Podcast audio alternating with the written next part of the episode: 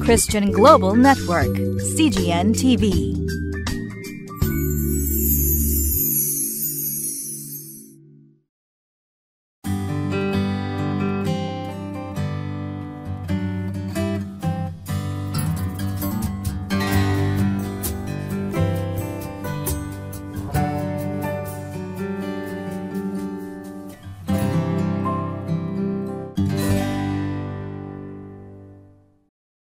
皆さんこんにちは。クライストコミュニティ牧師の大橋健一です。8章の終わりにおいてはイエス様の言葉とユダヤ人の言葉の理解とがあまりにも食い違うという話をしました。そしてそれは霊の目が開かれていないからだと知りました。今度は一つの出来事事実に対する理解が食い違っている様子が描かれています。否定しようのない出来事は説得力を持っています。今日は2月7日。聖書箇所はヨハネの福音書9章13節から23節。タイトルは「不信の勢力を鎮める確固たる信仰の告白」一体この事実に対して当の本人はどのように捉えていたのでしょうか。またそこから私たちは何を学ぶことができるでしょうか。今日も御言葉に聞いてまいりましょう。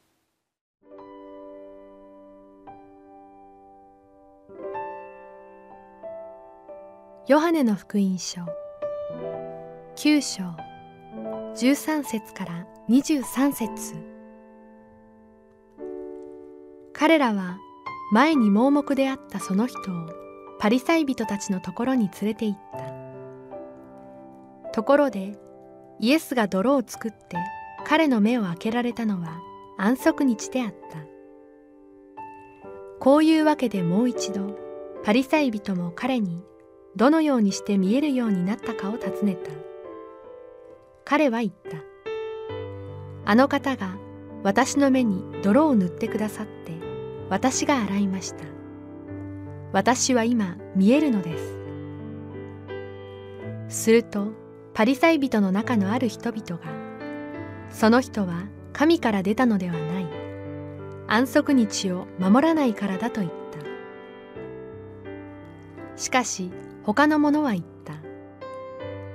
罪人である者にどうしてこのような印を行うことができよう。そして彼らの間に分裂が起こった。そこで彼らはもう一度盲人に言った。あの人が目を開けてくれたことであの人を何だと思っているのか。彼は言った。あの方は預言者です。しかしユダヤ人たちは目が見えるようになったこの人について彼が盲目であったが見えるようになったということを信ぜずついにその両親を呼び出して尋ねていった。この人はあなた方の息子で生まれつき盲目だったとあなた方が言っている人ですか。それではどうして今見えるのですか。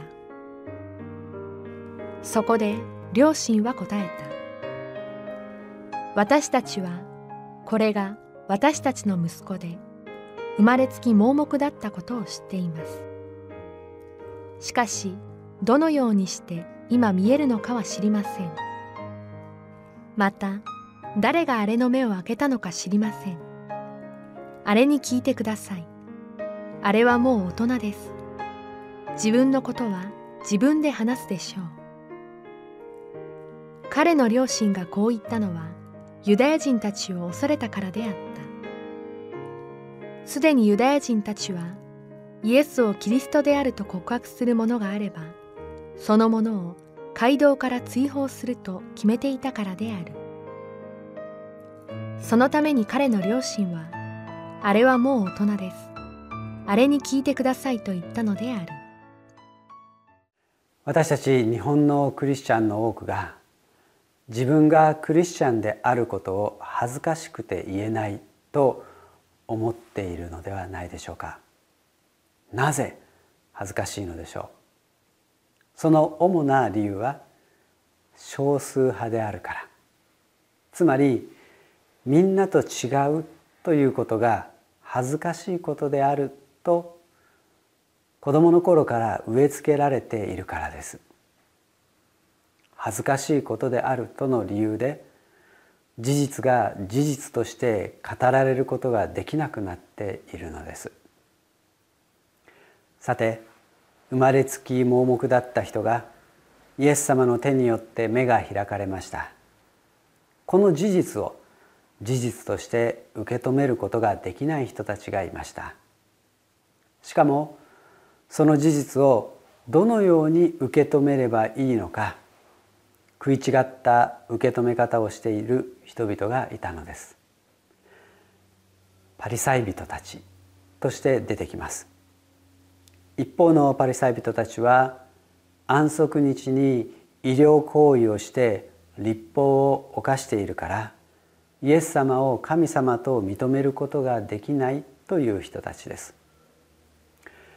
もう一方の人たちは立法を守っていないとしても盲目の人を癒すということは神様だからできたことではないかと言っているのです。そしてついに彼が盲目であった事実をさえ疑うようになってしまいます。目が開かれた人はまさに少数派です。みんなと違う人です。ましてやその事実を疑われているような人です。そんな人が事実を事実として語るということがどれほど困難なことか勇気のいることかと私たちは察しがつくのではないでしょうか。しかしそれでも彼はただキリストが自分にしてくれたことそのことだけを話したのでした。私たちは自分がクリスチャンであることを恥ずかしく思うでしょうか？それは少数派だからみんなと違うからだと初めに言いました。しかし本当のところはそうではありません。本当は私たちが信じていることがキリストの処女降誕やさまざまな奇跡の技十字架と復活そして昇天に至るまで全てが人の技では考えられないことだからではないでしょうか。こんなことを言ったら常識的にバカにされる。そんな思いがあるからではないでしょうか。そしてそれは私たちが事実を事実として語ることができないでいるということなのです。あなたの身の上に起こったことです。キリストの十字架による許しと復活による救い永遠の命の御業はあなたの身の上に起こったことです。キリストがあなたに私にしてくれたことです。その事実をお話しするのです。これ以上でもこれ以下でもありません。事実を事実として語る。それが私たちの信仰です。それを聞いた人々がどう捉えるかは私たち語る側が判断することではありません。パリサイ人たちは目が開かれた人だけではなくなんと彼の両親にまで尋ねました。本当に彼が生まれつき盲目だったのか。耳を疑うような問いです。一体生まれつき盲目だった人が盲目だったのか。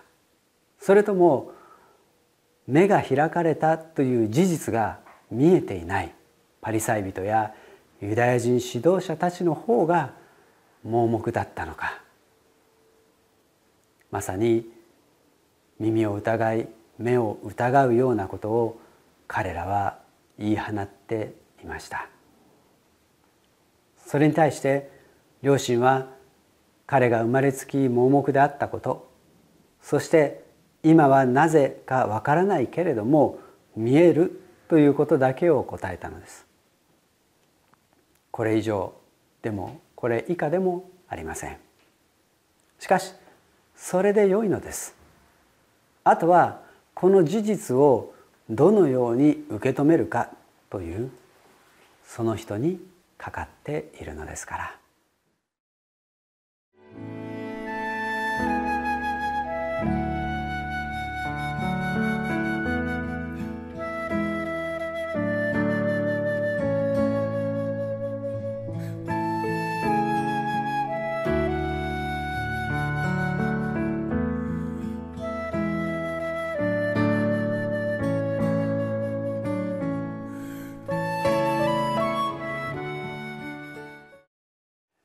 言葉に対する理解が食い違う時があります。そして同様に事実という出来事の理解にも食い違いが生じるということが私たちの社会の中でも実際に起こることだと私たちも経験の中で理解してはいます。だからといって私たちが事実を曲げたりすることが理解してもらうために必要なことではありません。むしろ私たちに必要なことは事実を事実として明確に伝えるということです。キリストの十字架を曲げずに伝えるということです。キリストがあなたにしてくださったことをその事実を伝えるということなのです。お祈りしましょう。神様あなたが私にしてくださったことを覚えて心から感謝いたします。それは誰も代わりにはできなかったことであります。そして変えることのできない事実です。本当にありがとうございます。だからこそ私はあなたを信じあなたを証しすることができます。どうか私がいつもあなたから目を離さず耳を傾け聞いていることができますように。イエス様の皆によってお祈りいたします。アーメン。